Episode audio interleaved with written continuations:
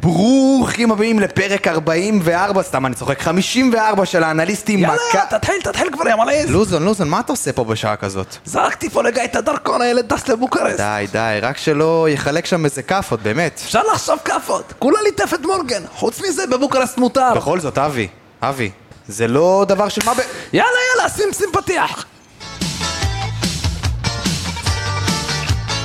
שתיים, שתיים, ערן זהבי!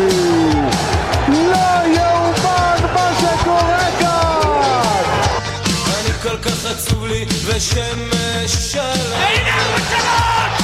הנה ארבע שלוש! דיזינגוף נראה לי כמו רכבת לילה לקהיר מכבי תל אביב כובשת! ברוכים הבאים לפרק 54 של האנליסטים מכבי תל אביב וברוך הבא אבי לוזון ברק בלייברג, גל בן ג'ויה, דור ביטון ואנוכי אבי גלוזמן שלום לכולם פרק הכנה למשחק נגד חיפה גל בן ג'ויה שלום ערב טוב. מה ה- שלומך? בסדר גמור, הפתיח היום הופך לסימבולי קצת. זה יותר מסימבולי אפילו הייתי אומר זה משהו אגדי כזה ברק. בלייברג אהלן. מה, איך אתה? וואלה, בסדר גמור, אין תלונות.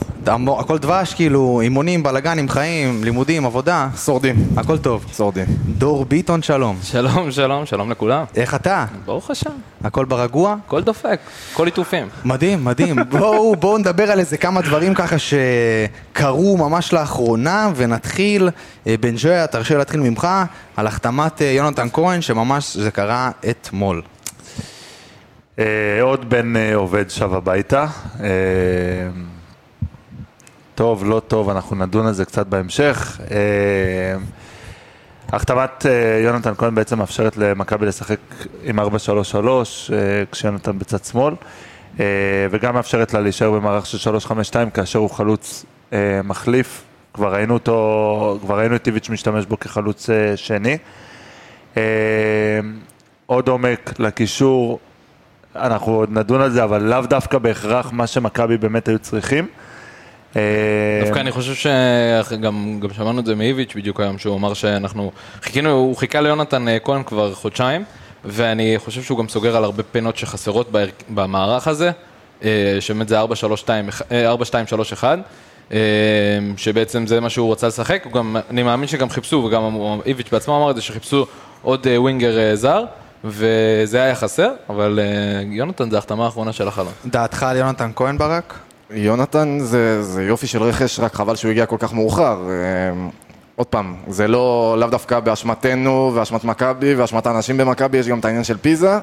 אה, חבל שהוא הגיע קצת מאוחר, אני עדיין לא רואה, כמו שבן דויה אה, ודור דיברו על זה, שאני לא רואה סיטואציה שבאמת אנחנו מתחילים לרוץ על מערך כל העונה של 4-3-3, 4-2-3-1, כי פשוט אין לך את העומק בכנפיים כן, אבל. הדינמיות היא... הדינמיות תוך כדי משחקים ו... אה, ובמשחקים ספציפיים שאתה צריך לעשות התאמות, אני מסכים איתך במיליון אחוז, זה פותר לך. אבל במערך עכשיו שאיביץ' משחק, יוני יכול לשחק בצד שמאל במקום דוד זאדה או חלוץ שני, זהו בעצם. כאילו במערך הספציפי כן, הזה של אבל, איביץ'. אבל כאילו יש בזה איזה עוד, עוד, שוב, עוד פן נוסף שאנחנו גם נדבר עליו, שיש לחיפה עם חזיזה, שזה קצת דומה במערך של שלושה בלמים, שבעצם המערך תוך כדי משחק יכול להשתנות. זאת אומרת, גם סבורית בתור בלם שמאלי נותן לך את האופציה לעבור איתו להיות מגן, ואז אתה שולח את יוני קדימה לצורך העניין.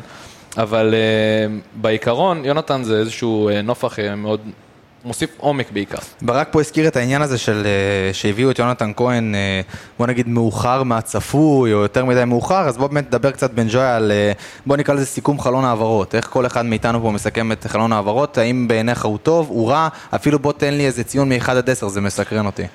אה, תראה, אם אנחנו מסתכלים על זה, מי שהגיע בעצם למכבי זה יונתן כהן, דור פרץ, זהבי, גיאגון, לוקסן, ניר. ביטון, לוקאסן? כן. לוקאסן. גם אתה אמור להיות הבן אדם של השמות, אני לא מבין. אה, סליחה, הוא מחליף את? סאפר בהיעדרו. סאפר בחו"ל, אני. קורא לו קאבי למה. כזה. אה, ניר ביטון ויוריס. אה, תשמע, זה חלון, כאילו, שאתה אומר, על פניו, כאילו, אתה מסתכל על השמות ואתה אומר, וואו, איזה חלון. בפועל, לא הבאת מגן ימני, לא שחררת את ג'רלדס, לא הבאת תחליף לפריצה גם. תחליף, לפריצה עוד בסדר, נגיד יונתן עוד יכול לעשות את זה, אבל פריצה עזב לך, מה זה עזב? הוא ברח לך. אם הייתי צריך לתת ציון לכל החלון הזה, זה היה בגלל ניר ביטון וגיאגון ודור פרץ, הייתי נותן לזה איזה שבע וחצי כזה, אבל... שזה לא, מדי. לא רע. בלייברג, אני אגיד לך דבר כזה, תראה, מה שמכבי אמרו שנה שעברה באזור אה, מרץ-אפריל, הם אמרו, תראו, ההכנה שלנו לקיץ היא להביא את הישראלים הכי הכי, את הטופ של הטופ של הטופ. הם עמדו במשימה הזאת. השאלה אם זה מספיק. היה לי שיחה על זה אתמול בטוויטר עם אה, חברנו הטוב גל משה, אה, ודיברנו על זה. בסוף, אה, דעתי שאתה לא יכול, אתה לא יכול להביא שחקנים בפשוט... בוא נביא שחקנים, להביא. בדיוק. אתה לא יכול להביא שחקנים. ניהול מקצועי טוב זה לבוא ולראות איזה עמדות חסרות לך, איזה שחקנים אתה רוצה לשחרר, איזה שחקנים אתה רוצה להביא במקום, ולבוא ולהכין את זה בדיוק כמו שדיברת במרץ-אפריל, אפילו לפני, ולא לחכות לאוגוסט-ספטמבר, ואז לבוא ולומר, אוקיי, אז אני משחרר את קובאס. אוקטובר. כן, אז אני משחרר את קובאס, ו- ואוקיי, אז אה, אם דס, אז דסה לא הגיע לי, הבריז לי בשנייה האחרונה, אין בעיה, אבל איפה האופציה ב' שלך? אם האופציה ב' שלך היא ג'רלדש, אז למה אתה מושך אותו כל הקיץ? אי אפשר, אי אפשר, אתה לא יכול לשחק, לרקוד על שתי החתונות מה שנקרא, אתה לא יכול לבוא וגם אה, לומר אני רוצה להביא שחקנים, רוצה להעביר שחקנים, אבל בסוף לא, הם הבריזו לי, זה לא אשמתי. זה לא, זה לא קורה ככה. אתה, או שאתה מביא שחקנים ואתה באמת יודע שבאופן ריאלי אתה יכול להביא אותם, אתה בונה עליהם, ואז יש לך שחקן אחד שהבריז לך. בסוף כמה, אנחנו מדברים כל הקיץ הזה, אנחנו מדברים שדסה הבריז בשנייה האחרונה, אה, ושמענו על שלושה ארבעה בלמים בערך שהבריזו בשנייה האחרונה. אה, ועל וכנפיים- כמה כנפיים ש- כנפיים שהבריזו שדיברו. בשנייה האחרונה. זה לא, התירוץ הזה באיזשהו שלב לא עובד, אתה לא יכול להמשיך עם זה ככה, מעבר לזה שיש לך עמדות מסוימות שהיית צריך להתחזק בהן, וכמו שבן ג'וי אמר, לא קיבלת את החיזוק המספיק בהן. ציון שלך? אני אתן אותו, סיימנו גם את הדיון עם, אה, סיימתי את הדיון עם גל משה. את, ה, את הציון על הקיץ הזה, בסוף אין מה לעשות, אנחנו יכולים לדבר מפה עד מחר, את הציון הזה נותנים במאי, יש לך צלחת, אין לך צלחת, ככה זה במכבי. זאת אומרת, זה מה שיקבע, אתה אומר. זה טוב, אתה צודק, אין מה להגיד. אה, ביטון, אה, בוא תן לנו בבקשה בסיכום שלך. אז, אז תראה, בחלון הזה, אני חושב שברק יצחקי עבר המון, ובאמת, כשאנחנו מדברים על החלון, אנחנו צריכים לדבר על ברק יצחקי. ומהעבודה בינואר על זה שהוא החתים את ונוברים, עד אה, הלחץ באמת של ההחתמה של זהבי, והיה גם את אה, פריצה באמצע, וכל ההחתמה על הקשקש עם יונתן כהן, זה היה באמת חלון מטורף, ואני חושב שכל הלחץ הזה לא היה קיים בתקופת ג'ורדי, ולא בגלל שג'ורדי, אה, באמת לא בגלל שמכבי הייתה באיזשהו בלאגן כזה, ולא היה איזשהו לחץ כזה על מכבי באותה תקופה, גם אז היה לחץ על מכבי, אבל החלון עצמו התנהל מאוד מאוד מסודר. ובתקופה שג'ורדי היה במכבי, הדברים היו מוכנים, הייתה תוכנית מראש, ולא התפספסו דברים בדרך, כי הם היו מאוד מאוד מתוכננים, והיה אה, שבע שמות על כל עמדה. אני גם חושב שעכשיו, כשהחלון הזה באמת נראה כמו פלסטר על פלסטר על פלסטר, כמו שברק אמר, אה, ושהכל נבנה תוך כדי, איביץ' באמת, בטוח, אני בטוח שאיביץ' אמר ליצחקי לפני החלון על הסגנון שחקנים שהוא רוצה, והמודלים של הסקאוטים על כל עמדה כבר היו בנויים, אבל בסוף... אה, אה, איך שהייתה התנהלות מבחינת ההחתמות וכל הדברים האלה שהרבה שחקנים דופקים שפשף בדקה ה-90 וסיימנו באמת עם חמישה זרים ולא שישה ושמי שהגיע היה קצת פחות איכותי ממה שציפינו ודסה שנראה שלאורך כל הדרך באמת הוא לא היה בכיוון בכלל כי בסוף מה שקורה זה שהוא העדיף להתגייס לצבא הרוסי. אז באמת כאילו בואו זה פשוט נראה לא מתוכנן ועדיין למרות כל הדבר הזה הצלחנו לצאת מהחלון הזה עם שחקנים מאוד מאוד איכותיים לא, ב, לא בכל העמדות שרצינו, סופר איכותי. סופר סופר. אה, ו, אה, ובגלל כל הדבר הזה, הציון הוא שבע, לפני יונתן זה היה שש. אני רוצה להגיד לך אבל משהו בקשר לקרויף ב... סליחה ב- שאני זה, אנחנו לא ארבעה זרים? חמישה. חמישה. חמישה? כן. שזה גם בעיה בפני עצמה, שאתה מסיים חלון עם חמישה זרים. כשמותר לך ש- כן. להחזיק שישה. ג'ורדי קרויף בוא לא נשכח. רמון ומרסלו ופידלף ומאנה ואלף ואחד זרים ש... רמימה רבל. ורמימה רבל, שאתה יודע שגם זה לא העיקר להביא. עכשיו, אין לי בעיה. תביא, אם אתה מביא, תביא משהו טוב. אל תביא פה פלופים. אני אומר לך אמיתי, עוד לא ראיתי את לוקסן משחק, עוד לא ראיתי אותו ב- נתקן אותו במשחקים... במסודר בסוף. כן. בסוף נגיד לך לוקאסן. שזה לוקאסן. לוקאסן, סליחה, זה התאפס לי. לוקאסן, לא ראינו אותו משחק, ראינו אותו כמה, 45 דקות מול אה, אה, ביתר. וכובש שער אה, לא רע נגד אשדוד? אה, בוא, עזוב אותך. אה, אז לא ראינו, לא ראינו ממנו יותר מדי, אבל אני אומר, אל תביא העיקר כדי להביא, כי בסוף מה קורה? אתה מביא אותו העיקר כדי להביא ומשחרר אותו בינואר. משחרר אותו בסוף עונה. זה לא עובד ככה. אני מבין מה אתה אומר, אבל בסוף כשאנחנו צריכים כאילו להסתכל על העניין הזה, בסוף כל הדיון הזה אמור להיות בהשוואה ליריבה הכי גדולה שלנו, נכון? אז אה, באמת אה, רועי כהן אה, שאל אותי בטוויטר, ובאמת רצינו ככה לדבר על אם התחזקנו ואנחנו, הסגל שלנו שווה או יותר או פחות מהסגל של חיפה. אז חיפה מאוד מאוד התחזקה. ובמיוחד אנחנו רואים את זה בעמדות הזרים, זה שיש להם שבעה זרים, שמונה זרים ושניים הם מאוזרחים יהודיים או לא יהודיים, או תושבים או לא תושבים, או חברים, או או חברים נשואים. או נשואים, לא משנה. ב- ב- ב- בעיקרון, חיפה עשתה חלון יותר נכון מבחינת החיזוקים בעמדות שהם קיבלו אליהם. אה, בעצם כל העמדות שרצו חיזוק בהם, בעיקר המגנים לצורך העניין, או כל מיני עמדות כאלה, ש... אה, או בלמים שיחסית התחזקו, אז כל הדברים האלה הם היו הרבה יותר מסודרים. השחקנים הסכימו לבוא, הם הסכימו לבוא בגלל ליגת אלופות, הכל טוב ויפה, אבל עדיין הסכימו לבוא. ואני חושב שחיפה עשתה אה, חלון אבל אני לא חושב שזה רק בגלל זה. תראה, בוא, בסופו של דבר, תוך שבוע נחתו להם אצלם שתי בלמים. תוך ה- יומיים. תוך יומיים, שתי בלמים, כאילו... שלנו אמרו שבלמים לא רוצים להגיע לארץ. בדיוק. אני גם חושב ש... שצריך לשים פה שתי נקודות של דבר ראשון, החלון של חיפה מול החלון שלנו, אם משווים אותו, בדיוק כמו שדור אמר, העניין הוא שחיפה. אה, התמקדה בעמדות שהם היו צריכים, לא להביא שחקנים בשביל לומר להגיד הבאנו שחקנים. בדיוק.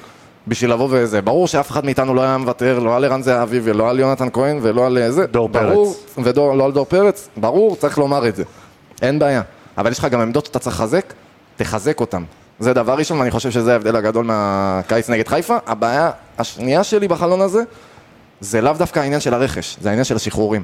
ראינו, כל השחרורים שלנו היו מאוד מאוד מאוד מאוד מאוחרים, וזה לא תגיד שהיה שחרור מאוחר, אם אנחנו חוזרים בוא לתקופת נגיד את ג'ורדי. השמות רגע של השחרורים המאוחרים, זה היה חלילה שעכשיו אה, זה, אבל בוא נגיד- ניגע, ניגע בשמות הגדולים, פריצה, קובאס, אילון אלמוג, כל אלה... פרץ לא שחררו, אני לא... הוא לא בקטגוריה שם. אוקיי, לא, לא מדבר מבחינת שחרורים, מדבר מי שעזב, בסדר, כן. מתי עזבו. אה, אז היחידים שעזבו באמת מוקדם, גררו. זה בלטקסה, שמיר, ג'וסווה סא וגם טל בן חיים עזב, אבל אז זהו, אם אנחנו בערך חוזרים... באמצע. אם אנחנו חוזרים לתקופה של ג'ורדי, אם היית רואה ש- ש- אה, שחרור שהוא יותר מאוחר בקיץ, אז כמה ימים אחרי זה היית מקבל את הרכש על חשבונו. בדיוק. פה אתה גם קיבלת את כל השחרורים מאוחרים, אז בוא אפשר לומר שאולי אה, קובאס, איביץ' רצה לתת לו צ'אנס, ופריצה, הסיפור זה לא באמת הוא, אבל אה, אה, זה לא, זה לא אנחנו שחררנו, זה זה, אבל זה גם, זה תוצאה של זה שמשכנו את כל הסיפור הזה עד סוף הקיץ. ועוד פעם אנחנו חוזרים לעניין הזה של, אנחנו עוברים שחקן שחקן שהגיע, שלא הגיע, שהשתחרר מאיתנו, עם כל אחד יש איזשהו סיפור מסביב, אני רק איזשהו אגיד תירוץ, לכם איזשהו דבר משהו. אחרון, אחרון, אחרון שאני לא מבין. הרי אין ספק שלחיפה במרכאות יש יתרון שהם בליגת האלופות, אז זה יותר מושך שחקנים והכל מובן. אבל גם יש את העניין הזה שבחייאת, ה scouting הוא ענק. מה, אתה לא יכול להביא איזה מגן ימני, לא יודע, מדרום אמריקה וזה, אני לא מבין את זה. סונדגרן הם הביאו, לפני שהם היו בליגת אלופות, הם היו במוקדמות. נכון. קורנו את קורנו אותו דבר. בשבוע אחד. אז בדיוק זה מה שאני אומר, אז כאילו. בוא, ליגת למה- אלופות, לה- להגיד ליגת אלופות, ליגת אלופות, זה לא... זה יתרון. זה יתרון אה, שהם משחקים ויכולים להפיל. גם מכבי שיחקו באירופה. נכון. אז ויכלו איפה- ללכת אז פה. פה, בדיוק פה, איפה הנקודה? מה, אנחנו לא יכולים להביא אני חושב ש... שוב, זה לא. זה לא עניין של הזר. אני חושב שבמכבי העונה, וכבר דיברתי על זה, כל כך בנו על אלי דסה שיחזור, כל כך בנו את כל הפנטזיה הזאת של אלי דסה יחזור, ישחררו את ג'רלדש ויביאו שחקנים. והגזימו עם זה. הגזימו עם זה והלכו עם זה יותר מדי רחוק ונתנו להם, וגם עם זהבי היה את אותו סיפור, עם כל הכבוד לזהבי ואנחנו מאוד אוהבים את זה שהוא במכבי ומאוד אוהבים אותו, במכבי יש את ה... אה, את ה... אפשרות, לא את האפשרות, את הרצון לתת לשחקנים את הזמן שלהם עד שהם יחליטו. נשמה, זה הדדליין. חמישי, לא, ל... לא, כן, כן, זהו. חמישי לאוגוסט. פה נכון. אתה מודיע לי, אתה מגיע, לא מגיע. כן, ואמור להיות כן. לך ארבעה זרים. נכון. מוכנים כבר על נכון, ה... בדיוק. ברשימה. גם אם הדדליין הזה באמת, אתה רוצה למשוך את הדדליין, אין בעיה, אלידסה זה פותר לך 50 בעיות בקבוצה, נכון. מבין את זה והוא ברמה מעל הליגה ואין בעיה ואתה רוצה לחכות אז לו. שיהיה מישהו מוכן. שווה לך, בדיוק. יהיה לא לך רק מישהו, אחד שיהיה כמה מוכנים, זה שיהיה זאת לך גם מישהו המטרה. שהוא, שיהיה לך שאתה גם, יודע שהוא סגור. עזבו סגור, שיהיה מוכן לבוא בתאריך שאתה רוצה. נכון. וגם השחקנים שנמצאים אצלך, אתה לא יכול למשוך, בואנה זה בני אדם, אתה לא יכול למשוך אותם, תחשוב שאתה במקום העבודה שלך, באים ואומרים יש מצב שמביאים לך מישהו על הראש, אבל חכה עוד איזה חודש, חודשיים זה נדע. מה שקרה עם גיא מזרחי. הרי גיא מזרחי בסיטואציה הנוכחית, אני בטוח שאיביץ' היה רוצה שגיא מזרחי יהיה עזוב פה. גיא מזרחי, גיא מזרחי, אנחנו מדברים על שחקן נוער, בסדר, עוד, יאללה, בסדר. אנחנו מדברים פה על פריצה, ואנחנו מדברים על קובאס, ואנחנו מדברים. פה על לא. ג'רלדש. אני- אני איך ג'רלדש אמור להמשיך את העונה הזאת? איך הוא אמור להמשיך את העונה הזאת? כשהוא יודע שהוא... בדיוק, שכל הקיץ... כאילו לא היה צריך לא להיות פה, כן. שלא כן. רצו אותו פה, לא שכל. הקיץ חיפשו לו מחליף, ובסוף הוא מגיע והוא המגן הפותח. איך הוא אמור להמשיך? מסכים איתך במאה אחוז. טוב, סיכום אה, חלון העברות, אה, זהו הסיכום. בלייברג, תרשה לי, תרשה לי, תרשה לי, לבקש ממך ולשאול אותך למי היום אתה מקדיש שינה עמוקה, טובה ונחמדה, אבל מכל הלב. אולי איזה חבר. תמיד הוא מסתכל גם. אליו. דבר ראשון לעצמי.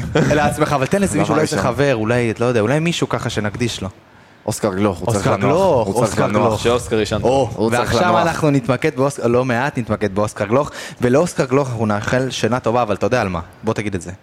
תן לי לנחש. תחשוב, זה חיה, היא חיה פנדה? מגניבה. פנדה, פנדה, וואו. פנדה, פנדה נותני החסות שלנו. מזרני פנדה שבזכותם מאות אלפי אנשים בישראל ישנים פיקס, והם גם נותנים לכם הטבה מיוחדת מאזיני האנליסטים, מכבי תל אביב. אז לפני שאני אגיד לכם כמה ולמה מזרני פנדה פותחו על ידי מהנדסי ומומחי השינה הטובים בעולם, ואתם יכולים אפילו לנסות את המזרן שלהם בלא התחייבות במשך 100 לילות. ואם לא התחברתם, מה שקשה לי להעמיל גל בן ג'ויה, גם בלילה ה-99 אתם יכולים להחזיר והם כבר יתרמו את זה לנזקקים. גל בן ג'ויה, אני רוצה להזכיר לך שההטבה שלכם, שהיא גם שלך, היא 10% הנחה על כל האתר שלהם בקוד קופות MTA דור ביטון, אני יודע שחזרת למזרן. MTA, אני שיננתי בלילה. MTA מכבי תל אביב, אז כנסו, שוטטו, תהנו, בלייברג פנדה ZZZ, C-O-I-L. ועכשיו חברים יקרים, בואו נצא לדרך בהכנה למשחק נגד חיפה. וכמובן, גל בן ג'ויה, הפינה הראשונה, פינוי בינוי, פלוס, פלוס. על הנייר. אנחנו הולכים להכיר את חיפה. עכשיו, מה זה להכיר את חיפה? פשוט לרענן את הזיכרון לאנשים, מה מו מי, ואנחנו נצא לדרך, בן ג'ויה, בוא... בן ג'ויה, בוא נתחיל ממך, בוא נתחיל ממך. חיפה, אה, בוא נתחיל, חיפה, חיפה. בוא נתחיל מחיפה.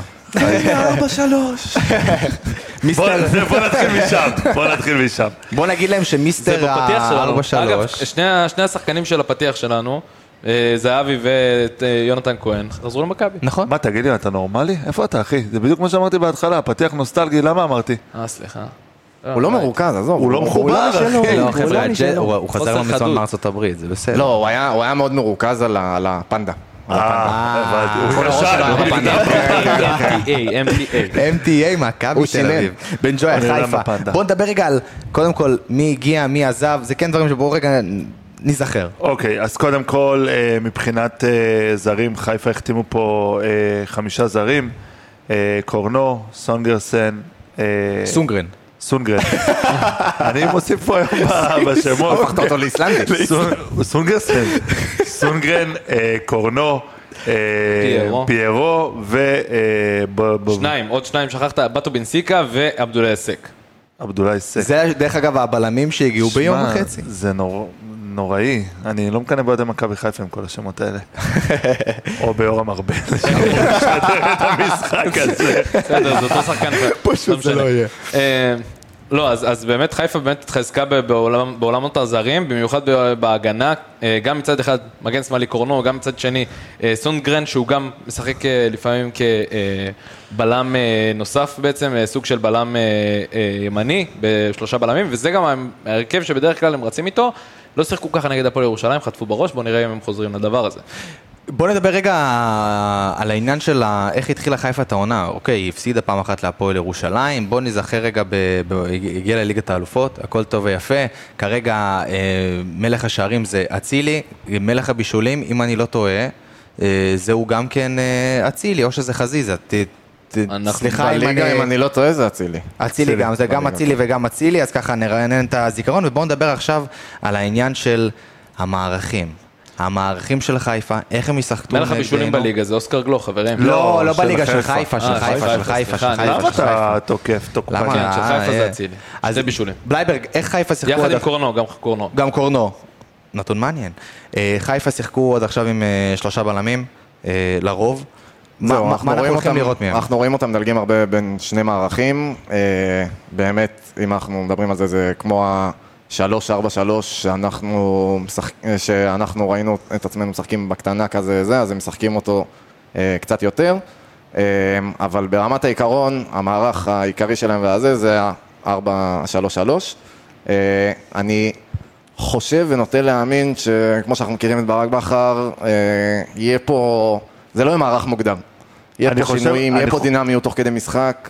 אני חושב שפה פה, אה, ברק בכר אה, הוא פגיע. כי ברגע שברק בכר משנה הרבה פעמים את המערכים תוך כדי משחק, זה מבלבל הרבה פעמים את חיפה, ראינו את זה גם נגד הפועל ירושלים. נגד הפועל ירושלים הוא התחיל ב-3-5-2, עבר ל-4-2-3-1, משם המשיך ל-4-3-3, וככה סיים את המשחק. עכשיו, ראינו מה קרה נגד הפועל ירושלים, עכשיו אפשר לייחס את זה גם לליגת אלופות ולעייפות של שחקנים. אני חושב שברק בכר הרבה פעמים חושב שהוא קצת מעל המשחק ועושה יותר מדי שינויים בתוך המערך שלו עם השחקנים שיש לו, ואני חושב שזה הרבה פעמים הנקודת תורפה שלו. זה גם פוגע בהם בעיקר בעניין ההגנתי. השינוי מערך הזה זה בדיוק הזמנים הפגיעים. אנחנו מכירים את זה המון המון פעמים שתוך כדי שלא יודע, שחקן נכנס, דקה, שלוש, שתי דקות אחרי זה, בגלל שלא הצליחו להסתדר טוב למערך, אז חוטפים גול. אז אצל חיפה זה קורה במעבר בין המערכים. ספגו סך הכל העונה שישה שערים בליגה. אה, ומה שמעניין לדעת זה שהזמן הממוצע של הספיגה של השערים שלהם זה בתחילת המשחק. זאת אומרת, אה, בדקה ה-17 פלוס מינוס, אה, בערך זה הזמן הממוצע של הספיגת שערים של מכבי חיפה, אה, וזה נתון נורא מעניין מכיוון שאנחנו יודעים שברק בכר אוהב לעשות דברים מאוד מאוד מפתיעים מול איביץ'. זאת אומרת שיש מצב שדווקא בגלל שגם הם כובשים מאוחר, זאת אומרת 80% מהשערים של מכבי חיפה מובקעים במחצית השנייה, דווקא בגלל העניין הזה הוא ינסה לעשות איזשהו בליץ מהיר אה, מול איביץ' ואז לחזור לאיזשהו מערך. אה, ואת זה איביץ' אני מניח שהוא יודע לזהות, שידע לזהות ואני מקווה גם שהוא ידע להיערך לזה כי למרות העניין הזה שהם כובשים מאוחר זה דווקא חלק מאוד מאוד מסוכן במשחק שלהם. ברק, בוא נדבר רגע, יש לי שאלה אליך אנליסטית, אנליטית. ברגע שברק בכר משנה כל כך הרבה מערכים, או לפחות הוא ינס... לא יודע, הוא כנראה יעשה את זה, איפה היתרון שלו פה נגדנו? זאת אומרת, ברגע שאתה משנה כל כך הרבה מערכים על המערך שלנו של ה-352, איפה היתרון שלו פה? האם הוא באמת יש לו יתרון, או שזה סוג של פוקר שאתה מהמר ומה שיהיה יהיה? לא, זה לא...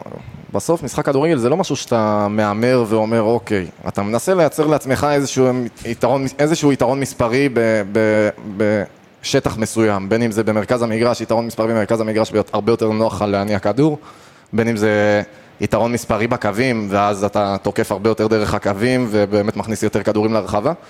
אני מאמין שהוא ינסה להתאים אותו בעצם, להתאים למשחק. אם עכשיו הוא יראה שהאמצע שלו יותר חלש, אז כן הוא, הוא ייתן יותר לאמצע. הוא, אם הוא יראה שהקווים, שהאמצע לא עובד והאמצע צפוף לו מדי, אז הוא כן ייתן את היתרון המספרי יותר לקווים. אנחנו צריכים רק לדעת ולהיות מוכנים לכל השינוי מערך האלה ולדעת להגיב לכל דבר מהם. אני גם אה, חושב שגם לא, לא נגענו מספיק באיך בדיוק השינוי במערך מתבצע. מה שקורה זה בערך, בעצם, מה שקרה נגד, אה, נגד אה, פריז, אבל זה, זה, הם לא שינו שם את המערך תוך כדי, אבל זה איזשהו מע- מע- מעניין לראות את זה, כי אני עדיין זה לא, זה לא נגד פריז. כן, כאילו, זה לא מסתדר לי. נגד פריז והיה נגד מכבי. אה, לא, אז באמת, הם שיחקו בעצם שלושה בלמים, שסונגרן פתח בלם יחד עם בטו בנסיקה וגולדברג, ואז הם היו שלושה בלמים, וקורנו וחזיזה למעשה היו בכנפיים, חזיזה אה, וקורנו, ואז חזיזה פשוט אה, במערכים מסוימים, בהתקפות מסוימות, יוצא קדימה גבוה, אה, למעשה אצילי זז לצד שמאל, או משהו, או פיירו ואצילי למעשה, שהם בחוד, זזים קצת יותר מהאמצע, חזיזה מתקרב יותר לכיוון ההתקפה, ואז זה נראה למעשה כמעין 4-3-3, 4-3-3 כזה, כש, או אפילו 4-2-3-1, כשבמרכז זה, זה השחקנים, השדרה המרכזית, אה, נטע לביא, עלי מוחמד ושרי, זה גם אני מניח מי שיפתח נגדנו. אה, וזה מה שיפה לראות, שבעצם קורנו יורד להיות סוג של מגן שמאלי יותר נמוך, וכל המערך הזה עושה סוג של סיבוב אה, אה, בתוך, אה, בתוך עצמו, אבל מה שבאמת... יהיה שווה לראות זה מי יפתח בעצם בחוד. כי אם אנחנו, אם, אה, אה, אם ברק אתה רואה בכר... סיכוי שזה לא פיירו? אה, לא, פיירו כן, אבל מי. לידו? אם משחקים אה, 3-5-2 הזה, או 3-4-3 כביכול, אז אם אצילי פותח, כי אצילי הוא איזשהו, אה, מאבד המון מהיתרון שלו במערך הזה. אני אומרת, מסכים איתך, אבל אני לא רואה- אני לא רואה את בכר מוותר על אצילי במשחק הזה. אני גם, אני מסכים איתך לגמרי, אני חושב שגם אצילי יפתח. במיוחד עם אה, המספרים שלו וזה- מתחילת עונה. למרות שראינו את אה, בכר כבר מוותר על אצילי בכמה ב- נכון. משחקים באירופה. בהתחלה. נכון? באירופה. נכון, כי באירופה הוא לא סוגר אה, זה. באירופה. יש הבדל גדול בין נכון. ה- בין הליגה לאירופה. בן ג'וי, תן לי לשאול אותך ככה לפני שאנחנו נעבור אלינו, אה, ברק בכר לא ניצח את איביץ'. אה, אתה רואה את הנתון ה... טפו, טפו, טפו, טפו, טפו, טפו, טפו, טפו, טפו, אתה רואה את הנתון הזה. משפיע איכשהו על מה, המשחק? כי בסופו של דבר, אתה יודע, כשאתה מגיע בתור מאמן, אני מקליט פה עם אוהדי באר שבע, תאמין לי. לא, זה נורא מסקרן אותי. מה אתה חושב על זה? כי בסופו של דבר, כשאתה מגיע בתור מאמן שלא ניצח את המאמן שעומד מולך לעולם, אתה בא, יש, תשמע, יש פה איזה... תראה, יש אין ספק. שיש פה קרב מוחות בין איביץ' לברק בכר. שחמט של החיים. נכון, ושניהם ינסו להפתיע ולתת את הנוקאוט המוקדם הזה. אה, ראינו את זה ודיברנו על זה גם, אה, על הקבוצה של איביץ' שמאפשרת לקבוצה השנייה להחזיק את הכדור, אה, ואני חושב שזה מה שאנחנו נראה דווקא גם פה. כן. היא תיתן לחיפה להחזיק את הכדור אה, ותנסה, אה, דווקא כשהיא פחות בשליטה, אה, מכבי תנסה לעקוץ אותה. זה המפתח אגב למשחק, איפה הכדור יהיה. כן, כן. ב- באיזה רגליים של איזה קבוצה, זה, זה ממש מעניין, כי, כי הפוזיישן מול פוזיישן פה משחק אה, תפקיד חשוב, כי נראה לי ששתי הקבוצות רוצות להיפטר מהכדור. נכון. אני חיפה- לא רואה את חיפה בסמי עופר מסוגלת. לוותר על הכדור יותר מדי מהר, אני רואה דווקא שחיפה תשלוט בכדור באופן די מסיבי, כמו שראינו אה, בשלוש-שתיים שלהם בעונה שעברה, שחיפה תשלוט בכדור באופן די מסיבי.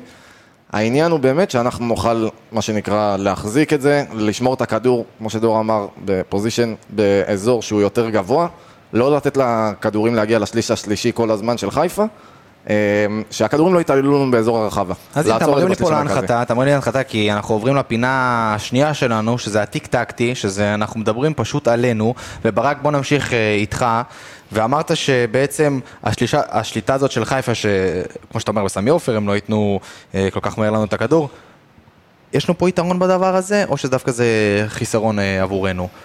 ואחרי זה ניכנס גם לסוגיית אוסקר גלוך, כי יש פה איזו סוגיה לא קטנה. אני חושב שמתחבר למה שבן ג'ויה אמר של איביץ' מול ברק בכר ובכללי איביץ' מול חיפה. אנחנו רואים את זה מול איביץ' ודיברנו על זה שזה גם היה בעונות הקודמות, שהוא הרבה יותר נוח לו במשחקים שמה שנקרא שיותר, שיותר לא מכריחים את הקבוצה שלו להיות עם הכדור. אה, במשחקים שראינו נגיד את המשחק נגד אשדוד, שבאמת היינו באחוזי שליטה בכדור מאוד מאוד גבוהים, ראינו שהרבה יותר התקשינו, זה גם מן הסתם שזה קשור למגרש ולצפיפות, אבל ראינו שהרבה יותר התקשינו. אה, אני חושב שמשחקים כאלה דווקא כן יותר קלים לו, אבל צריך לראות באמת עם איזה הרכב הוא עולה, ובאמת עם איזה שיטה, ו- ומה הוא מתכנן למשחק הזה. יכול להיות שהוא יפתיע את כולנו ופתאום מנסה כן לשלוט בכדור. אה, למרות שאני לא מאמין. זה מאוד מאוד מאוד מאוד תלוי בשחקנים שהוא עולה איתם, ועם איזה שחקנים שיודעים לצאת למעברים, ולא רק שחקנים שישמרו על, ה- על, ה- על הקו הגנה. יאללה דור, אז בוא נתחיל לדבר קודם כל על המערך שלנו. האם אתה חושב שאיביץ' ימשיך עם השלושה בלמים? ובוא נדבר, בוא, לאט לאט, תוך כדי המונולוג שלך שאתה הולך לתת בראש עכשיו, תיכנס לעניין של אה, אוסקר גלוך, כי זה משהו שנורא מסקרן אותי. אז אני חושב שאיביץ' הולך לשחק עם שלושה בלמים, כי גם הוא לא... הוא, זה, זה, זה עוד לא מוכן לו, כל, ה, כל ה, מה שיש לו עם אה, יונתן כהן, שהוא רוצה באמת להכניס אותו אולי, להיות איזשהו אה, קיצוני זה שמאלי. ריסקי מאוד גם זה לשנות את זה. במשחק הזה. ויונתן כהן גם לא ישחק במשחק הזה, זה גם לא רלוונטי. אה, ואני חושב שהוא ימשיך עם השלושה בלמים. אה, אני הייתי מאמין, אני מאמין שגם, תשמע, הוא אמר שביטון כשיר, אז אה, זה יכול להיות שזה יהיה שלישייה של אה, סבו, ביטון ו... אה, הוא אמר? זהו? הוא, הוא אמר שביטון כשיר במסיבת עיתונאים. ברוך השם. יש מצב שזה מלחמה פסיכולוגית, יכול להיות, אבל uh, ביטון, סאבו וייני או לוקאסן, uh, אני מאמין שזה יהיה לוקאסן דווקא, אבל זה יהיה השלישייה. Uh, וייני, מכיוון שייני יחסית איטי, זה לא שלוקאסן איזשהו uh, רץ למרחקים קצרים, אבל uh, עדיין, uh, הוא עדיף על ייני בפן הזה. אני חושב שהוא יפתח בלי לוקאסן. כן, אתה חושב? כן. אבל אם ניר ביטון לא, לא משחק? זה, זהו, אם ניר ביטון לא משחק, אז יכול להיות שבאמת, אה, כן. אבל אני בניתי על זה שניר ביטון אה, ישחק. לפי אה, מה שזה נראה, לפי מה ששומעים, לפי מה שמעריכים, העניין שם עם ניר ביטון, אה, כנראה שהוא לא כל כך כשיר למשחק. זאת אומרת, כן, אה, אה, הוא אמר במסיבת העיתונאים, תשמע, אנחנו הולכים לפי מה ש... כרגע. לפי מה שאיביץ' אמר. יכול להיות שזה, עוד פעם, אמרתי, עם לוחמה פסיכולוגית כזאת. אה, זאדה וג'רלדש זה מי שיש לנו על הכנפיים. זאת אומרת, אם אה, סבורית מגן, אז אה, אין מי שיהיה במקום זאדה, וג'רלדש ג'- ג'רלדש, כי אני חושב שקנדיל יותר מדי ריסקי למשחק הזה, אה, ברמה ההגנתית. אה, בקישור אני חושב שיהיה שניים ואז אחד מקדימה, שזה בעצם יהיה... אה, זה בדיוק העניין. אני חושב ש... זה הסיפור של המשחק זה, בעצם. זה הסיפור של המשחק, כיוון שיש אופציה שהוא ישחק, אני חושב שהוא ככה או ככה יפתח עם גלאזר. הוא מאוד אוהב לפתוח עם גלאזר וגם עוד בקדנציה הקודמת וגם עכשיו, במשחקים שהם יחסית קשים מבחינת, אה, מבחינה הגנתית, ולידו אם זה יהיה פרץ, זה יהיה סיפור אחר לגמרי, כי, ולעומת אה, קניקובסקי. כי קניקובסקי הוא פותח איתו בכל המשחקים. אה, קניקובסקי גם מלך השערים של מכבי נראה לי, נכון? אם אני לא טועה, שלושה שערים בליגה. אה, הוא מאוד אוהב רגע, אותו. אתה אומר שהם יפתחו אמצע גלאזר, פרץ? אז, אז אני חושב, ש... אני הייתי, חשבתי שזה יהיה גלאזר, פרץ ואוסקר, אבל אני לא בטוח שהוא לא יפתח עם אה, קניקובסקי. זה לא למה- יקרה. למה לא לפתוח עם קניקובסקי? אז זהו, אז אני חושב שכנראה. שגלאזר, קניקובסקי ואוסקר יהיו אה, בקישור, בלי פרץ? בלי פרץ. אני... שוב, אנחנו אז- לא יודעים, אבל אני? ממש לא מסכים איתך. לא אתה חושב אני- שגלאזר לא יפתח? אז לי יש, אני, כשבאנו והתכוננו לפרק הזה, אני, אני חשבתי על איזשהו רעיון שהוא קצת, אה, ראינו את טיביץ' עושה את זה. אני הייתי פותח בקישור באמת עם גלאזר, אה, לידו פרץ סלש יוריס, תלוי במצב. כן הייתי מעדיף את פרץ במצב, במשחק הזה, בדיוק בשביל מה שדיברנו, בשביל היציאות האלה קדימה, ראינו שהוא יודע לעשות את זה. מעליו הייתי פותח עם קניקובסקי, ומעליהם, כן, תהרגו אותי, יובנוביץ' ואוסקר, בלי זהבי. אוסקר סוג של חלוץ אה, יאנה שדו. כביכול, כביכול חלוץ מדומה, משתלב, בדיוק. שיהיה איזושהי למה- דינמי- למה- למה שיהיה? איזושהי דינמיות, שזה יהיה סוג של 5-4-1, 5-3-2. אגב, אני לא אהרוג אותך, אני מאוד מסכים עם זה. אני חושב שאו זהבי או יובנוביץ' במשחק הזה. תשמע, אני חשבתי שזהבי ויובנוביץ' כן אמורים לפתוח ביחד, כי יכול להיות שאיביץ' באמת עבד איתם בפגרונת הזאת על אה, מיקומים וכל מיני דברים כאלה, אבל הקושי שהיה להם במשחק האחרון, אנחנו לא יכולים להתעלם ממנו. אני אגיד לך מה, לדעתי קודם כל איביץ', וראינו את זה גם בקדנציה הקודמת שלו, איביץ' מאוד מאמין באמצע חזק. ולחיפה יש אמצע חזק, לחיפה יש שם את נטע אם לביא, מוחמד פותח, אז על אחת כמה וכמה. ואת אה, אה, שרי שמה. לפי דעתי, איביץ' יפתח עם גלאזר, פרץ וקניקובסקי. אוסקר באמת לא יפתח, כי לדעתי הוא לא מספיק, לא שהוא לא מספיק טוב, מבחינה הגנתית, כשאוסקר מגן זה בעייתי.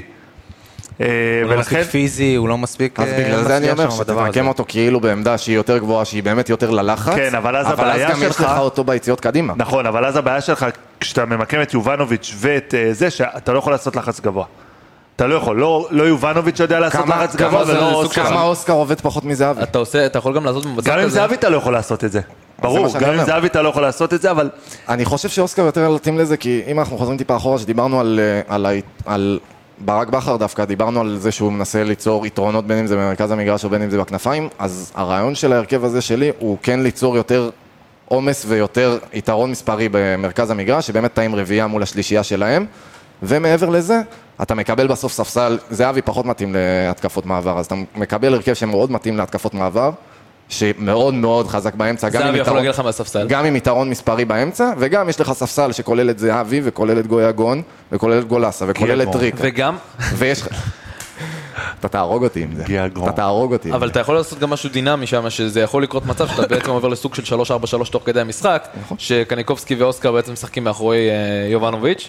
בגלל זה אני חושב שזה מערך שהרבה... שזה הרכב שהרבה יותר מתאים והרבה יותר דינמי, ו... ומשהו שבסוף אנחנו מכירים את המשחקים מול חיפה, זה משחקים ברמה יותר גבוהה, בקצב יותר גבוה, שצריך להוציא משהו מהקבוצה קצת מעבר, אה, ואני חושב שזה מה שיכול להביא וגם. יהיו הפתעות בשני הצדדים, אה, אנחנו מכירים את המאמנים. שוב, אני עדיין חושב שאיביץ' ילך על אה, אמצע חזק, הוא לא יוותר על זה. הוא לא יוותר על זה שם. הוא כן יכול אבל ללכת על העניין הזה כמו שברק הציע, שאוסקר יפתח אולי במקום כן, זהבי, יובנוביץ'. אולי... יובנוביץ', אני לא מוותר על 90 דקות שלו במשחק הזה, גם בעד שלו. פה אני מסכים איתך, אבל עוד פעם, הפתעות יש הפתעות. בן ג'ויה, בואו רגע ניגע, אה, היום אני נורא אוהב נקודות חיוביות ושליליות, אבל זה משהו שאנחנו אנחנו תמיד עושים את זה. בואו, לקראת המשחק הזה, מהשיח שהיה פה, מכל הנקודות כרגע שנגענו מהן, איזה נקודה חיובית יש לנו למשחק, ומהי הנקודה השלילית שלנו למשחק הזה, בן ג'ויה. אה, כמו שאתם מוזמנים. אני אתחיל, אני אתחיל רגע, סליחה, אני אתחיל רגע מהנקודה השלילית.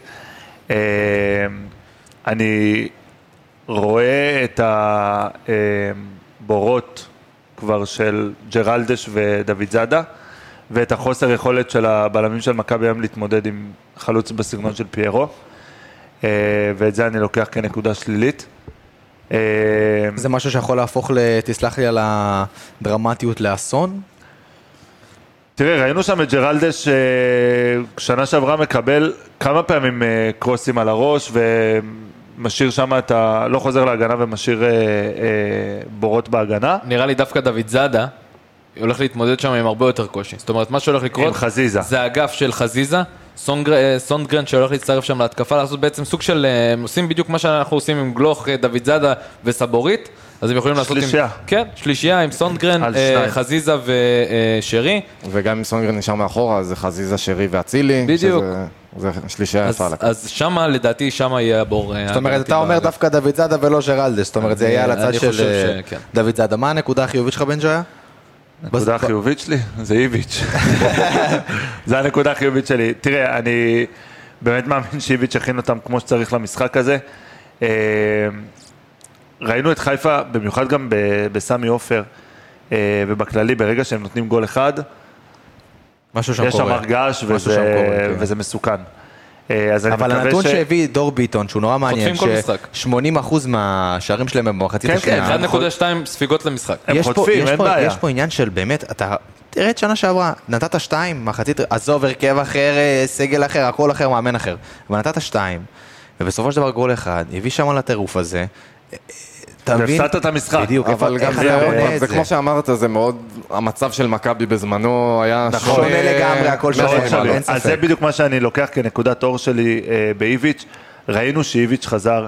אמנם לא שיחקנו נגד קבוצות מטורפות, וזה באמת המבחן הראשון של איביץ', אבל ראינו איך ההגנה התייצבה, וראינו איך מכבי מניעה את הכדור ומחזיקה את הכדור, ואני מאמין שהוא יכין אותם כמו שצריך למשחק הזה. יש לכם חבר'ה נקודה עוד חיובית או נקודה שלילית כזאת או אחרת לגבי אני המשחק? חושב שהחיובית בין הקווים יהיה לי אוסקר גלוך, זאת אומרת, אה, חד משמעית.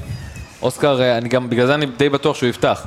אני איתך, אני גם אה, חושב שהוא יפתח, אני חושב שהוא חייב לפתוח, זה לא שאני חושב שהוא... בין הקו של הקישור האינטנסיבי של אה, חיפה לבין הקו של ההגנה שלהם, תמיד יש, לנו שחקן אחד שיודע להיכנס בין הקווים הכי טוב בארץ וגם יודע לעשות את המהלכים הכי מפתיעים. בליגה. במדינת. ישראל. במדינת ישראל. במדינת ישראל. שמע, אתה ראית אותי עושה זה מהלכים? בארץ. אה. לא ראית. עוד לא. עוד לא ראיתי אותך עם הכדור. עוד לא ראיתי אותך גם משחק בלי יכול הכדור. להיות בליגה, כי אני לא בליגה, אבל בוא, אל- תיקח את זה המדינה. בארץ. זה בארץ. אבל אה, אוסקר, אוסקר באמת יודע לבוא שם בין הקווים, ולדעתי זה יהיה הנקודה החיובית שלנו. יש לך משהו מסקרן להגיד ברק מבחינה אם אני שלילית מתחבר אולי? לדור זה באמת החיובי דווקא, אני מתחבר לדור, זה התוספת של הכישרון שיש לנו בהתקפה, שמהעונות הקודמות שראינו את המשחקים בסמי עופר, אם אנחנו חוזרים לשלוש-שתיים הזה באמת, שאז פתחנו שם, אם אני לא טועה, עם גררו ואילון אלמוג, מה זה היה? משהו כזה? זה לא, היה אני לא טועה? משהו כזה, באזור, כן. באזור. משהו כזה. ועכשיו אנחנו מדברים, אם אנחנו מתלבטים בין יובנוביץ' לזהבי, לאוסקר, לגיאגון, ללא יודע למי. הבדל עצום. בוא נדבר רגע מהר מהר, כל אחד יגיד את הברומטר. היה פה אירוע יפה. היה פה אירוע לא רע בכלל. בוא נדבר רגע על הברומטר שלנו. ברומטר, ברומטר במילה שתיים, אני מבין שגם דור וגם הברומטר, ברק לא? זה אוסקר גלוך. כאילו, אני לא חושב שאני טועה, אלא אם כן יש לכם איזה מישהו אחר. כאילו, ברגע, אם, אם באמת הוא פותח כן, עוד מישהו שקצת צריך להוסיף, אה, זה שני שחקנים, אחד, דור פרץ באמת עם היציאות האלה קדימה, ובאמת, אם הוא יהיה טוב גם בהחזקה של, המר, של מרכז השדה וגם ביציאות האלה קדימה, אנחנו נרוויח המון. ודבר שני, צריך לדבר על זה יובנוביץ', שנמצא בכושר קצת פחות טוב. חייב לשים גול. חייב להיות טוב, מעבר חייב לגול, לשים זה גול. זה משהו מעבר לגול. זה גם הגול כמובן, אבל זה גם משהו קצת מעבר לגול. הוא נראה קצת כבוי, כמו שדיברנו, משהו שם? קורה. הוא חלוץ, חלוץ שלא מכניס גולים כבוי. נכון. נג- נגמר הסיפור. נכון, אין נכון. מה לעשות, זה, זה התפקיד שלו, זה, הוא בעל מקצוע של גולים. נכון, נכון, נכון. אה, ברומטר שלך, בן ג'ויה? אני אמרתי, אני, זה לא ברומטר אחד, זה שלישיית הקישור באמצע שתהיה לה עבודה לא פשוטה, אה, ואולי אם אני מכניס לזה אז את אה, אה, סבורית, שראינו שברגע שסבורית The engine. פחות, כן, שסבורית פחות טוב אז מכבי באמת פחות טובה. אם אתה רוצה לשתות, לא. תודה רבה. אז ראינו שמכבי, אה, אם סבורית פחות טוב, אז כמה פרגון יש פה. אנחנו לא מספרים למאזינים מה קרה פה. אתה מבין? עדיף- שלא לא. נספר. אני אגיד לך מה, אפשר לספר, אבל זה לא עניין. את- אתם מבינים שאם יש פה מצלמות, בן ג'ויה לא עושה את זה. בן ג'ויה לא עושה את. זה. למה, מה, מה יש פה? לא, זה תענוג. שקרה זה- מה שקרה זה שאנחנו כבר מדברים על זה ברור. שפוך. בן ג'ויה היה לו, עלה לו אה, מע- מעלה גרה, אז יצא לו, על ה- קצת ליחה, מה יש בזה? יצא לו לתוך הכוס מול כל הפרצוף של כולנו, אה, ושם את זה בצד. ואז הוא הציע לברק לשתות משם, כן. שזה לא רע בכלל. רק בריאות. אבל... אה, בריאות לאלף לבריאות. אני אגיד לכם, אני אפתיע אתכם. אני לא אגיד ברומטר, אני אגיד שחקן שהולך ל... בעיניי, לא יודע, יש לי ממש הרגשה. הוא לא יפתח במשחק הזה, זה גיאגון, הוא לא יפתח במשחק הזה, אני מקווה שהוא ייכנס, אבל יש לי הרגשה ממש שכשהוא ייכנס, והלוואי שהוא ייכנס, יקרה שם משהו שאנחנו לא נשכח. הלוואי. אני, יש לי איזה, תזכור- בן ג'וי, תזכור את זה בבקשה, בן ג'וי, אני... בדיוק, בדיוק. לגבר. לפני שאנחנו, עוד מעט אנחנו נעבור לפינה חדשה ומיוחדת ומפתיעה, אבל לפני זה, עוד לפני, בוא רגע, דבר אחרון על המשחק, זה בעצם סיכון מחושב. פינה מעניינת, שבה כל פאנליסט בוחר שחקן מסוכן מהיריבה, ודור ביטון מצביע כאילו אני- אני אני המורה אגיד שלו בתיכון, כי- וזה מרגש אותי. לא, אני אגיד לך מה. אני אתה חושב ש... הצבעת בתיכון? אני הייתי קם והולך, אני לא, אני לא דוגמה, אני לא אני הייתי דוגמה. מהחנונים שעושים שתי אצבעות כשהם הולכים לשירותים. אני לא דוגמה לכלום, בלייבר, אני לא אספר מפתיע לך אחרי זה. זה באמת לא מפתיע אותי, כאילו.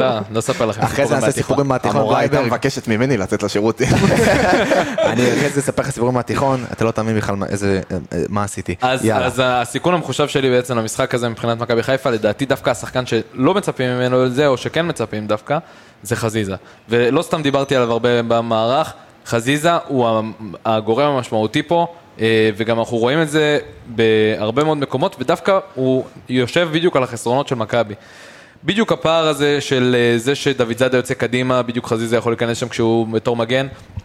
וכמה חזיזה אוהב את ה half space. אנחנו דיברנו על ה half space הזה, half space אה, ב- בכמה פרקים, בעצם האזור שהוא קצת בין השדרה המרכזית לבין שני האגפים, אז דווקא בצד הימני חזיזה אוהב לה- להגביה משם המון, יש לו שלושה בישולים השנה, העונה, ושלושתם מה half space, שתיים מצד שמאל, אחד מצד ימין. גם בא לנבחרת, ברמה הזאת שהוא העביר ל- לתאי בריבו, זה היה מה half space, הוא חי שם. אה, זה בעצם... ושם באה העבודה של דוד זאדה, מה בדיוק, שאתה אומר. נכון, ופיירו יודע לעשות מה, מה, מהדברים האלה גולים. אה, זה לדעתי השחקן הכי מסוכן של חיפה, ובדיוק במקום הזה, יש שם, צריך להיות קשר מושלם בין סבורית אה, לבין אה, אה, דוד זאדה לבין הקשר שאמור לתגבר שם את האזור הזה, אם זה יהיה גלאזר, אם זה יהיה דור פרץ, או מי שזה לא יהיה, ו, ולדעתי זה בדיוק הסיכון המחושב. בן ג'ויה. מה? ככה זה לא הייתי לעשות לי בתיכון. שכונה. קצת שכונה, מה יש בזה? ההפך, אני בעד. אמ, שחקן שלהם, שוב, זה... אני, אי אפשר להתמקד בשחקן אחד, הם באמת קבוצה טובה. אמ, אבל איזה אחד שככה, אתה יודע, נוגע בך. נוגע, אני כאילו, פעם, אתה יודע. כאילו זה לא אצילי, יש היסטוריות, יש היסטוריות. באמת. פיירו זה בכלל מסוכן.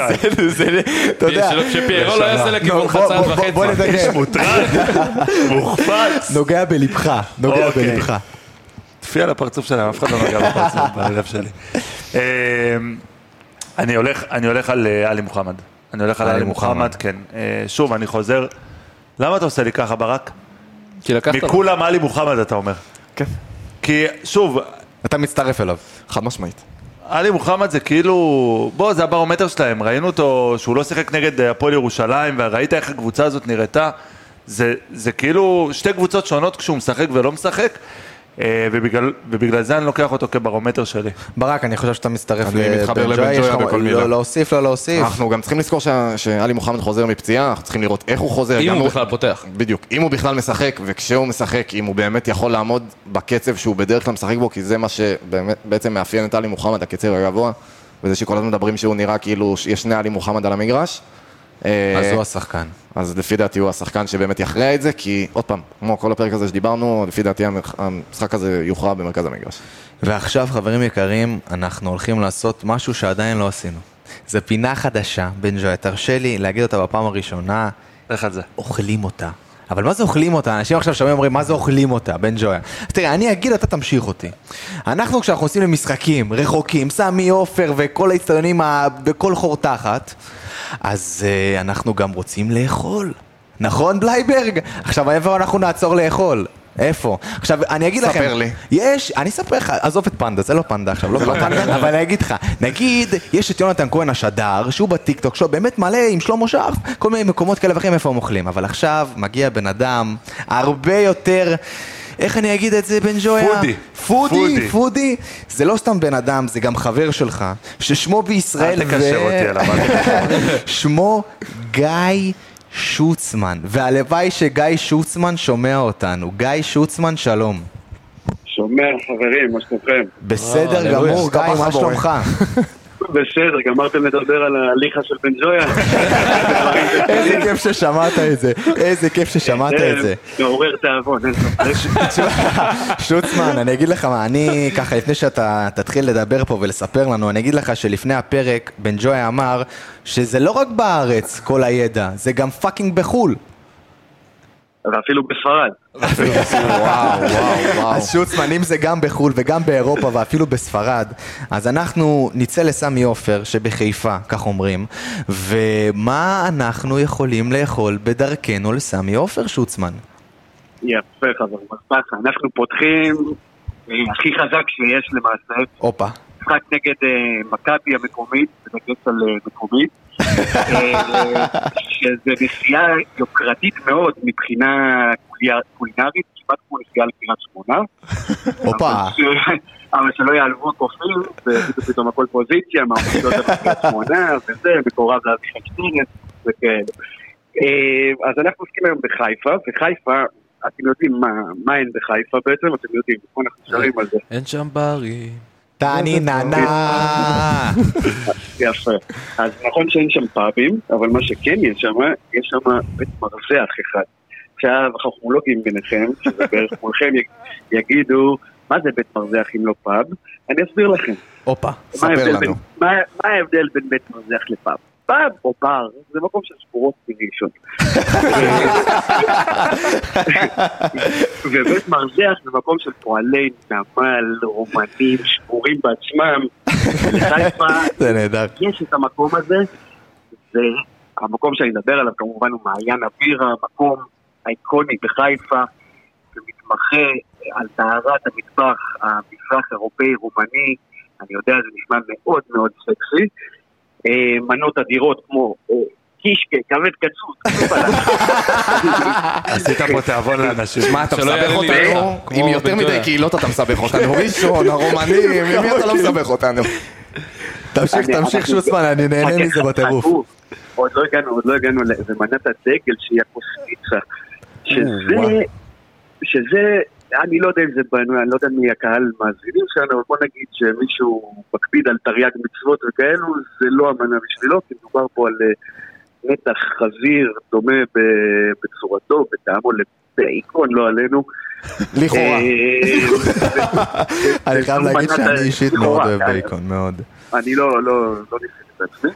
אה, אתם יודעים, המקום הזה הוא מקום של, אה, אה, פולקלור חיפאי, מוסד ותיק משנות ה-60, הרבה מילים נשפכו עליו, ביקור מאוד מומלץ. שוצמן, ומי אה, שבאמת רוצה לאכול.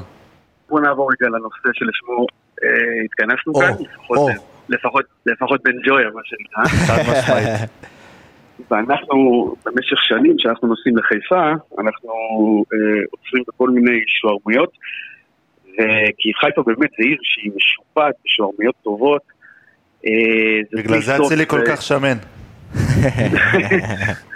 זה, זה בלי סוף, אני רק אתן לכם פה ככה על קצה המזלג, מה שנקרא, אה, רשימה של שמות, זה, זה גאנם וסבח וחזן, ושוערמה קטנה ומטריפה ובמבינו והאחים, וג'יפלי, מה הכי קרוב לסמי? מה הכי קרוב לסמי?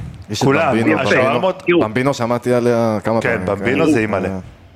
זו שאלה, זו שאלה מצוינת, כמו ששאלת כרגע על סמי, כי בעבר כשהיינו מגיעים לקריית אליעזר, פשוט היינו הולכים אה, כמה מטרים וכל השוערמיות היו מרוכזות באזור אחד, ממש חזן במבינו, כולם היו שם באזור אחד וזה היה מאוד נוח. היום המרחק מהאצטדיון הוא טיפה יותר, אה, יותר גדול, אבל בוא נגיד ככה, בדרך כלל כשאנחנו נוסעים לחיפה, וימי ראשון, שני, שלישי, אנחנו לא משנה באיזה שעה ניצור, נגיע לשריקה. הפעם זה שבת, והזמן מאפשר לנו קצת יותר, ו... ולכן אפשר לנסוע גם לא ממש צמוד לאצטדיון. שוצמן איתנו עוד על הקו לקראת סיום, אני אבקש ממך בן ג'ויה, אתה תהיה בסמי עופר. נכון. תעצור באחד המקומות האלה, וצלם לנו, נצלם צלם לנו, ונתייג צלם את לנו. צלם לנו, וששוצמן ככה... אה, ותגיד לנו, האם באמת שוצמן קלה? כי נראה לי שהוא קולע בול. תראה, אני יכול להגיד... בואו ו- בואו רק לפני שנסגור את הפינה, כי אני יודע שזמננו קצר, כן. נדבר על, הש... נדבר על השוערמות, נזכיר אותם ככה ב- בקצרה, כי עשינו כזה בילדאפ. נכון, נכון, אנחנו נכון. רוצים, אנחנו רוצים לציין שתי שוערמות שנמצאות ממש אחת בסמיכות לשנייה, ולכן אתם יכולים לאכול פיתה בכל אחת מהן, או חצי פיתה, או מה שאתם לא תרצו. שוערמה אה, גאנם, גאנם הספור, כמו אוהבים לקרוא לה, גאנם. ושוערמה סבח. 100 מטר או 150 מטר בין אחת לשנייה, כל אחת מהן היא הצגה בפני עצמה. אה, שווה מאוד, זה, זה ב, ב, בז'אנר של השוארמות אה, עגל כבש, והשוארמה שמלא חיפאים נשבעים עליה שהיא הכי הכי טובה, מוסד ותיק, שוארמה אחים, ושם אנחנו נמליץ לקהל לקוחותינו לקחת את ההודו דווקא. אני רק אה, אגיד ואני אסכם את כל מה ששוצמן עשה פה. אה, כשאני רוצה ללכת למסעדה, ולא משנה באיזה מקום בארץ או בעולם, זה הטלפון הראשון שלי, ובאמת, אין, אין נפילות עם הבן אדם. ה-DM שלך עכשיו יהיה מפוצץ. אני אחרי יום ארוך, גמרת אותי, עשית אותי רעב, יאללה בוא נקפל את האירוע. שוצמן, לקראת הסוף, אני, אני, תרשה לי פעם אחת ללכת איתך לאיזה מסעדה, אבל לאכול איתך גם ולדבר איתך על החיים. אתה מרשה לי, שוצמן? מה זה, זה בשמחה. או. שכולנו צריכים ללכת למסעדה. זה כולנו אני רק רוצה נלך. להגיד למאזינים שלנו פה, שעשיתם פה המלצות על עכשיו מסעדות אה, יוקרה, וזה לא יהיה פה שגיא כהן שמדבר על זה, על מצע של זה, אנחנו נדבר בעיקר לא, על... אנחנו אה, אנשים אה, פשוטים, אפשר לקרוא לזה כן, ככה? אנחנו אנשים פשוטים שמדברים על דברים אוכל... שנכנסים בפיתה. כן. בדיוק. תשמעו, פינה שקוראים לה אוכלים אותה, אני אוהב אותה. ונמשיך איתה. ואנחנו נמשיך איתה במשחקי חוץ כמובן. גיא שוצמן, אני מודה לך מכל הלב, וכולנו פה מאוד מעריכים. ומודים לך. היה כיף. ורעבים. תודה לך. תודה רבה רבה, אמן. ובתיאבון. אמן, אמן, אמן. בתיאבון ובהצלחה, שוצמן. תודה רבה, אחי. תודה. ביי חברים. ביי. אה, שוצמן אה, הלך לאכול, אנחנו נצטרף אליו עוד מעט, ואנחנו עוברים מהר מהר לפינה האחרונה, שזה הימורים והביתה. הימורים והביתה, אה. זה פינה, עניין של שניות בודדות, אומרים מהר והולכים הביתה. שלוש שתיים מכבי. אימא'לה. וואו. 2-1 חיפה. 2-1 חיפה בלייברג? זרוק עליו איזה משהו, תן לו את הכוס ליחה שלי. אני לא יודע מה לעשות עם הבן אדם יותר. אני לא יודע. מתישהו תהמר בעדנו? אנחנו יכולים להעביר אותך לאנליסט עם הפועל, ואז לא אתה- מבטיח יכול להמר הם נגדם גם כל מחפשים הזמן. אנליסט, אני דיברתי לא איתם. מבטיח הם. מחפשים אנליסט. לא מבטיח כלום. אמ, יש לי תחושה של... שהולך להיות משחק, משחק, כן? משחק, משחק. יהיה גולים והרבה אובר בנקר. רגע, חישובי העמה פה, יאללה כבר. חישובי מנחוס. תוצאה אמיתית אתה רוצה או עם מנחוס? יאללה, נו, רק אמיתית. עם אמיתית. עמלת מנחוס? רק אמיתית. אמיתית. רק. אמיתית. 3-1 מכבי. 3-1 מכבי. איפה שניידר? אה, אני אומר 2-2.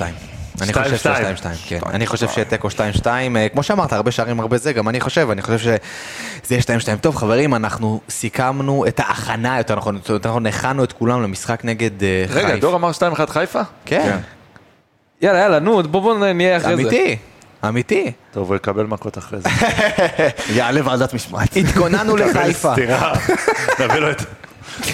סטירות, סטירות... אה, וליטופים. אתה יודע, לא, זה ליטוף. לכאורה. אמ, זהו, חברים.